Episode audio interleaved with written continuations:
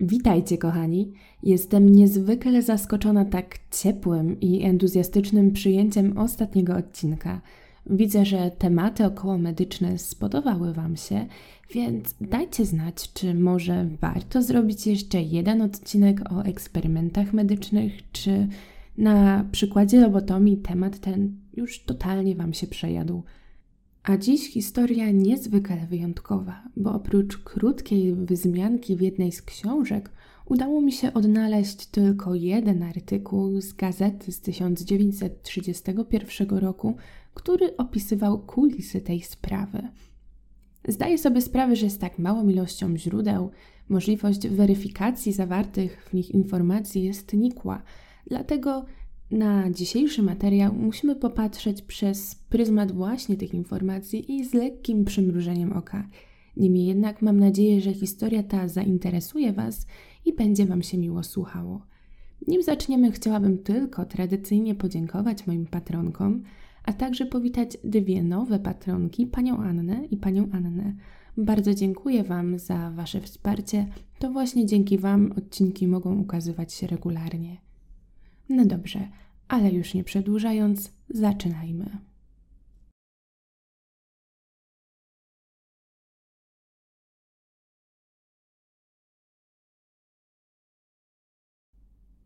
Najbardziej, myślę, zapadł mi w pamięci tytuł tej historii, który odnalazłam w książce Czarny leksykon.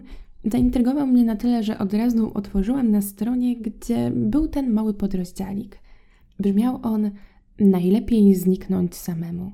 I myślę, że rzeczywiście najtrafniej podsumowywuje całą tę historię, ponieważ w to zniknięcie zaangażowanych było w sumie, no właśnie, trzy, cztery albo pięć osób, w zależności od tego, jak na to spojrzymy, ale wszystko po kolei.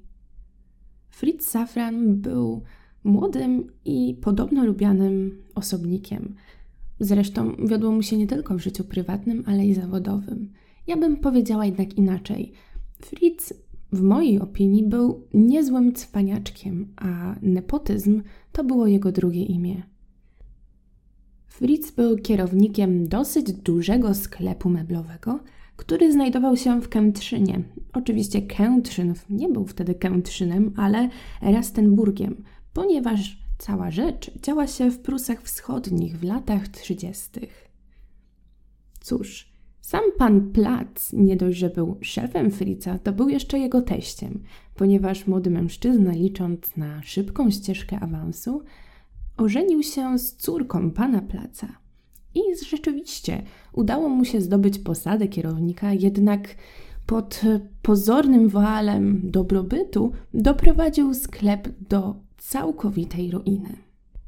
Dla kogoś patrzącego z zewnątrz, a być może i dla samego teścia pana Placa, mogło wydawać się, że salon meblowy działa bardzo dobrze, że jest w nim ciągły ruch.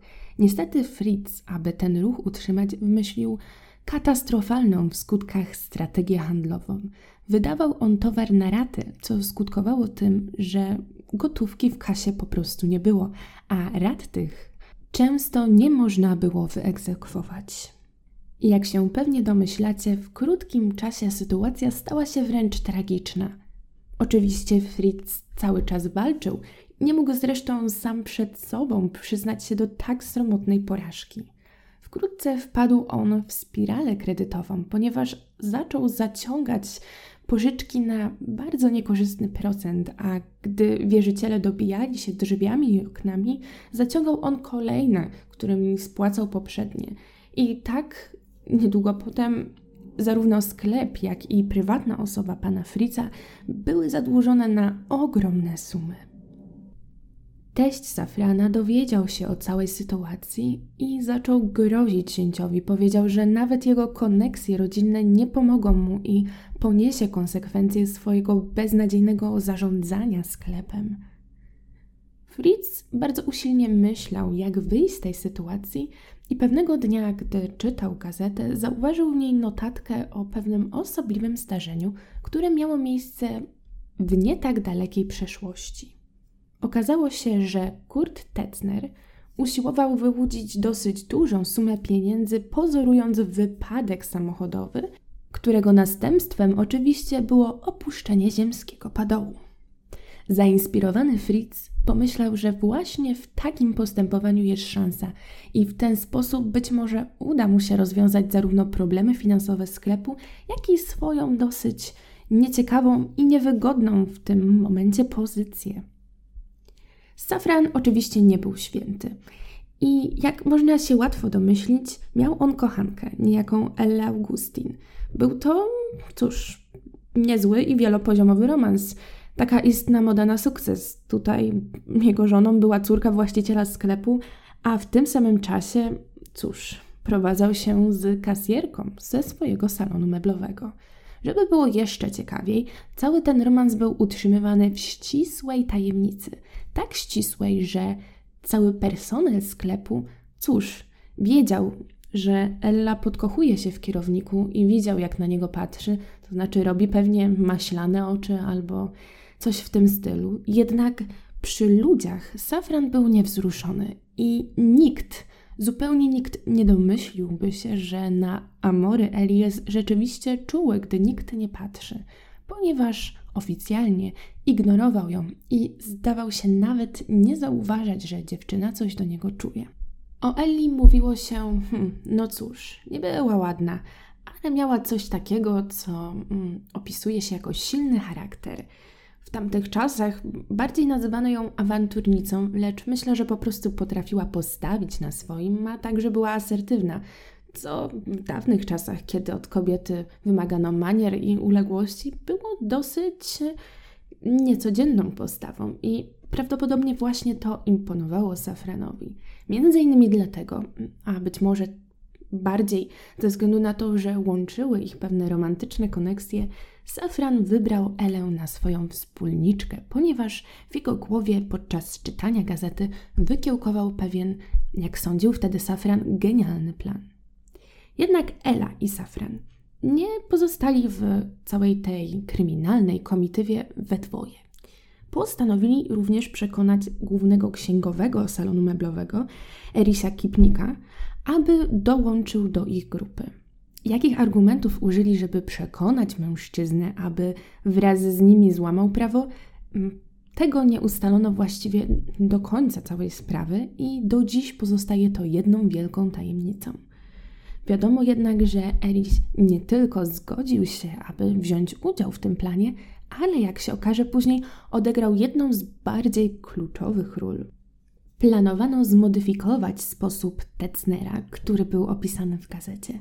Safran wymyślił, że ciało, które miałoby udawać właśnie jego, zostanie podrzucone nie do samochodu, który zostanie podpalony, ale do sklepu, Załatwiało to dwie sprawy, dwie pieczenie na jednym ogniu, można by tak powiedzieć.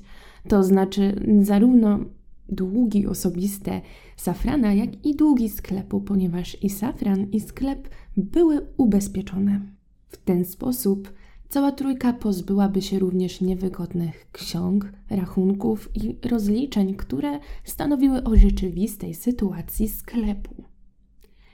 Wiadomo, że, a przynajmniej tak Twierdzi jeden z artykułów, właściwie jedyny jaki znalazłam, że wcześniej, aby ratować sklep, Ella wraz z Safranem dokonała około 400 różnych małych oszustw w papierach czy też w jakichś rozliczeniach z klientami, jednak nie zmieniło to radykalnie sytuacji finansowej.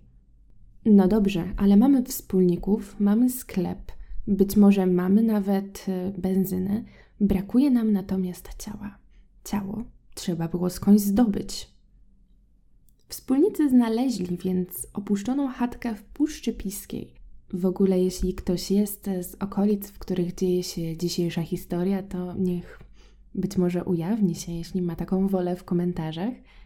Więc y, wspólnicy znaleźli chatkę w Puszczy Piskiej. Z daleka od wścibskich oczu sąsiadów, którzy mogliby przyuważyć dziwne interesy, które miały się tam dziać. Ella przesiadywała w chatce dniami i nocami, podczas gdy Safran i Kipnik jeździli po okolicy autem i szukali dogodnej ofiary. A trzeba przyznać, że szukanie to szło opornie i każde podejście było dosyć pechowe i kończyło się niepowodzeniem. Podobno raz, ale oczywiście nie możemy do końca wierzyć tej historii, bo opowiadał ją Safran już w trakcie swojego procesu, więc być może chciał się wybielić.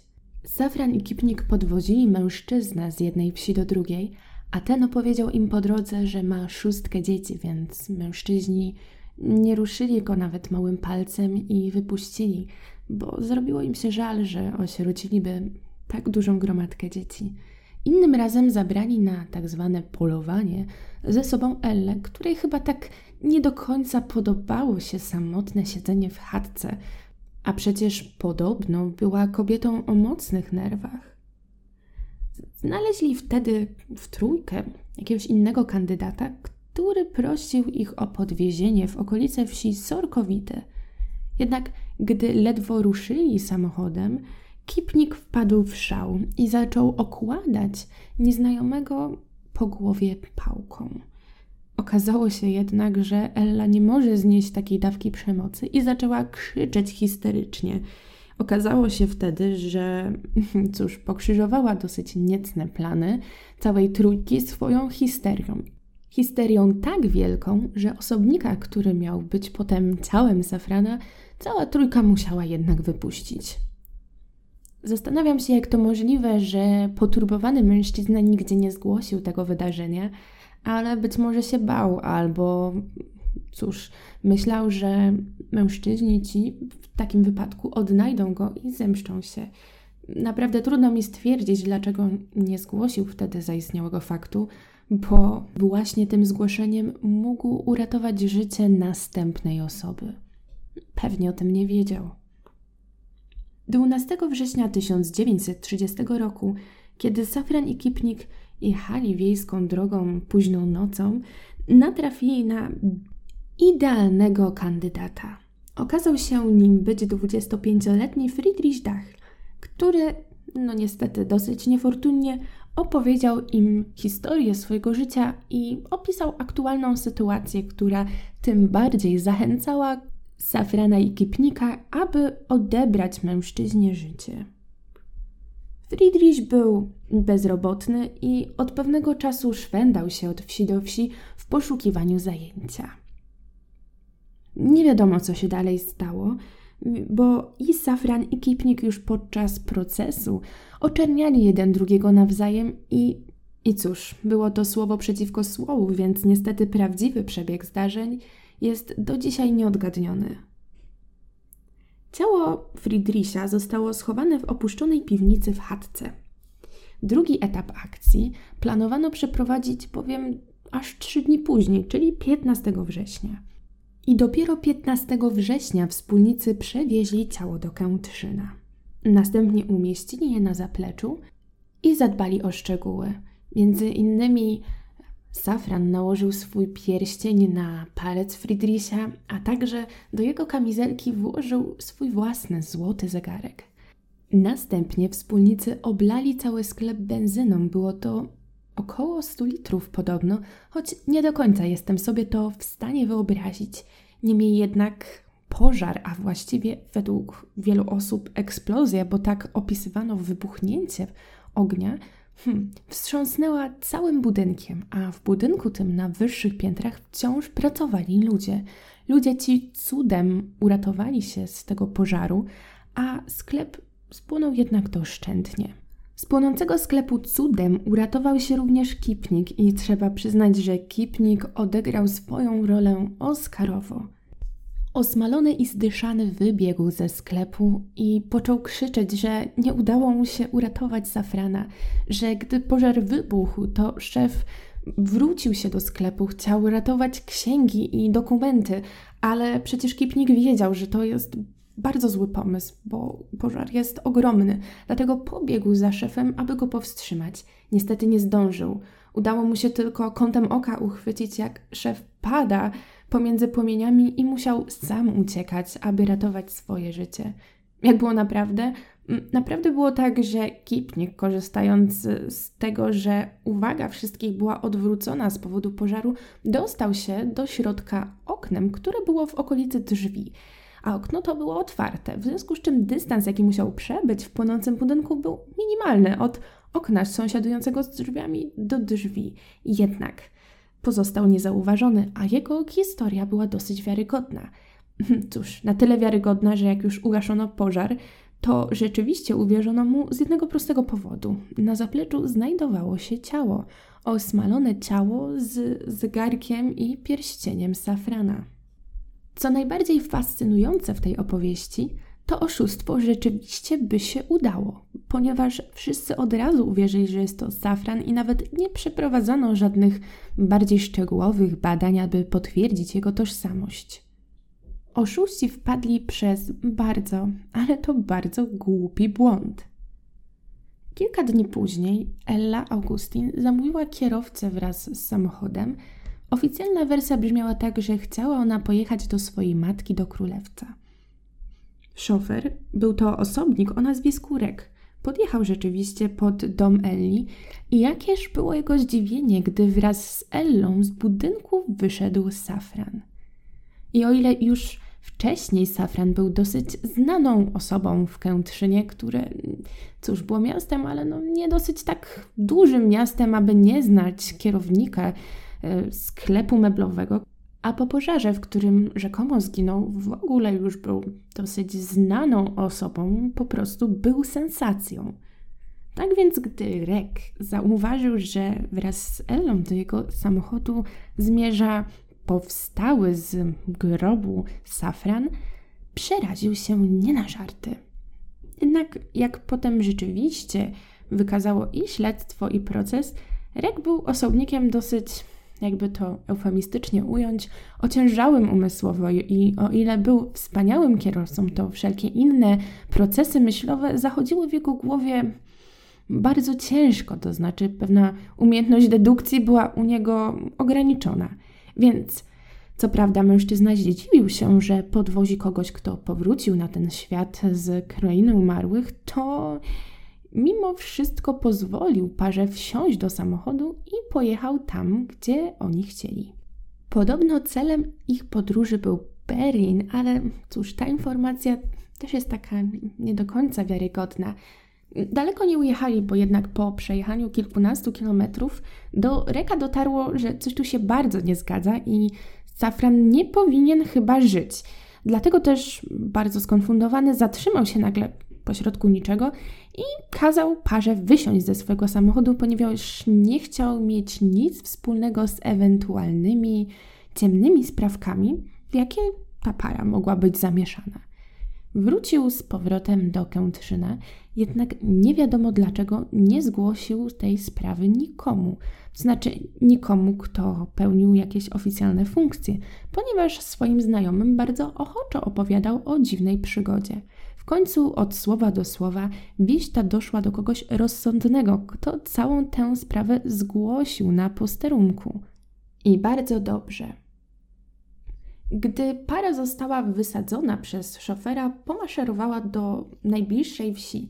Ich dalsze losy są nieznane, ale wiadomo, że w jakiś sposób udało im się dostać do Berlina i w Berlinie Safran zatrzymał się u kuzyna Elni, który był stolarzem. Planował ukraść mu jego dokumenty, a następnie pojechać do Hamburga, gdzie mógłby wsiąść na jakiś statek, który zmierza daleko, daleko poza granice Europy. Według jednej z wersji marzyła mu się emigracja do Brazylii, według innej do Stanów Zjednoczonych. Mimo tak dosyć ambitnych planów, Safran nie był jak kierowca i trochę zdawał sobie sprawę, że być może jest już poszukiwany. Dlatego też postanowił unikać większych dworców, gdzie mm, zresztą słusznie domyślał się, że z pewnością prowadzona jest obserwacja i postanowił podróżować w bardziej skomplikowany sposób. Najpierw poszedł piechotą do Spandau. Mm, I cóż, to był już koniec jego podróży, bo o ile być może zamysł tego planu, no przyznajcie, był całkiem logiczny i dobry, to miał on niebywałego pecha, bo w Spandau spotkał swojego znajomego, dawnego kolegę z wojska, a że gazety już publikowały normalnie jego wizerunek i list kończy, człowiek ten wiedział, że Safran jest poszukiwany i jak najszybciej zgłosił fakt, że go widział funkcjonariuszom, a ci zatrzymali go na dworcu w Wittenberdze, gdzie miał przesiadkę do Hamburga. Gdy otoczyli go funkcjonariusze, spokojnie popijał kawę w poczekalni. Gdy cała sprawa z malwersacjami wyszła na jaw, przebadano ponownie ciało, które miało być przecież ciałem Safrana. I dopiero gdy powtórnie przebadano je rzeczywiście w ogóle prawdopodobnie po raz pierwszy przebadano je, ale utrzymuje się, że powtórnie, więc gdy powtórnie, ale dokładnie przebadano ciało, okazało się, że świętej pamięci osobnik został spalony rzeczywiście, ale dwa dni wcześniej i w tym czasie ciało to leżało najprawdopodobniej w ziemi. Pierwszą myślą, jaka przyszła śledczym do głowy, było to, że być może wspólnicy zakosili to ciało z jednego z grobów. Sprawdzono groby w okolicy, jednak żaden nie był naruszony i nie bardzo było wiadomo, do kogo należy ciało znalezione na zapleczu. Zdesperowani funkcjonariusze posunęli się do dosyć osobliwej i wyjątkowej w tamtych czasach e, metody identyfikacji. Jedyny fragment z ciała, który pozostał w stanie nienaruszonym, to były zęby. Wykonano więc zdjęcie tych zębów, a następnie umieszczono je w pewnym dosyć poczytnym czasopiśmie stomatologicznym z nadzieją, że być może ktoś z dentystów rozpozna te zęby jako zęby swojego pacjenta. Szansa była dosyć marna, tym bardziej, że mężczyzna ten, jak przynajmniej my wiemy, w ostatnich latach swojego życia nie miał zbyt dobrej sytuacji finansowej, ale jednak Szczęście uśmiechnęło się do śledczych, ponieważ jeden ze stomatologów rozpoznał to uzębienie jako uzębienie swojego pacjenta, Friedricha Dala. Gdy zidentyfikowano nieszczęśnika i było już jasne, że nie zmarł on naturalnie, można było całą trójkę postawić przed sądem. I w istocie tak się stało. Zostali oni oskarżeni w Bartoszycach 23 marca 1931 roku. Początkowo i biednego kierowcę Reka brano za ich wspólnika, jednak w trakcie procesu wszyscy doszli do wniosku, że jego inteligencja nie pozwalała mu w tak skomplikowanej intrydze, a jego odpowiedzi były tak szczere i proste, że cóż, Przekonał wszystkich, że nie miał z tym całym zdarzeniem nic wspólnego, po prostu znalazł się w złym miejscu o złej porze. Safran i Kipnik przyznali się zarówno do zaplanowania, jak i następnie wykonania planu, jednak przez cały proces rzucali winę jeden na drugiego i trudno stwierdzić, kto wykonał jaką część tego planu, jako że oboje próbowali się, mimo że się przyznali, wybielić kosztem drugiego. Wyjątkowo żenujący moment podobno miał miejsce, kiedy wdowa po Friedrichu weszła na salę, aby zeznawać. Wtedy podobno zarówno Kipnik, jak i Safran zaczęli rzucać się do jej stóp i błagać ją o przebaczenie, przekrzykując jeden drugiego. Wyglądało to na tyle groteskowo, że sędzia musiał zaprowadzić spokój na sali, krzycząc dość tego teatru. Elle również oskarżono, ale tylko o współudział, natomiast nie była oskarżona o wysłanie Friedricha na tamten świat. Wyrokiem sądu Safran oraz Kipnik zostali skazani na karę śmierci, natomiast Ella na 5 lat pozbawienia wolności. Jakie są ich dalsze losy, trudno stwierdzić. Na ten temat w żadnych źródłach nie ma informacji. Można natomiast przypuszczać, że w 1939 roku, jeśli do tej pory nie wykonano egzekucji, być może udało im się wydostać z więzienia, to znaczy Ella już do tego czasu odsiedziała swoją część, natomiast jakie były dalsze losy Safrana i Kipnika, tego nie wiem. Jeśli ktoś z Was umie język niemiecki, bo ja niestety nie, wiedziałby, z jakimi słowami trzeba by ewentualnie wpisać ich imię i nazwisko w wyszukiwarkę, żeby być może dotrzeć do jakichś materiałów prasowych, to byłabym bardzo wdzięczna za pomoc, ponieważ ciekawią mnie ich dalsze losy. Ja sama, niestety, szukając w źródłach polskich i angielskich, nie dotarłam do tych informacji. Bardzo dziękuję, że dzisiaj ze mną tutaj byliście. Dzisiaj taki krótszy odcinek na rozpoczęcie tygodnia. Dajcie znać, co sądzicie o dalszych odcinkach o eksperymentach medycznych I no właśnie, czy być może pochodzicie z terenów, na których działa się dzisiejsza historia? Zapraszam Was na grupę na Facebooku. Od czasu do czasu coś się tam pytam, coś postuję, planuję więcej niespodzianek. I cóż, trzymajcie się zdrowo, trzymajcie się ciepło, życzę Wam wspaniałego tygodnia. Widzimy, a właściwie słyszymy się niedługo. To znaczy, widzimy też, ale to jest dopiero niespodzianka, o której się dowiecie. Pa! Thank you.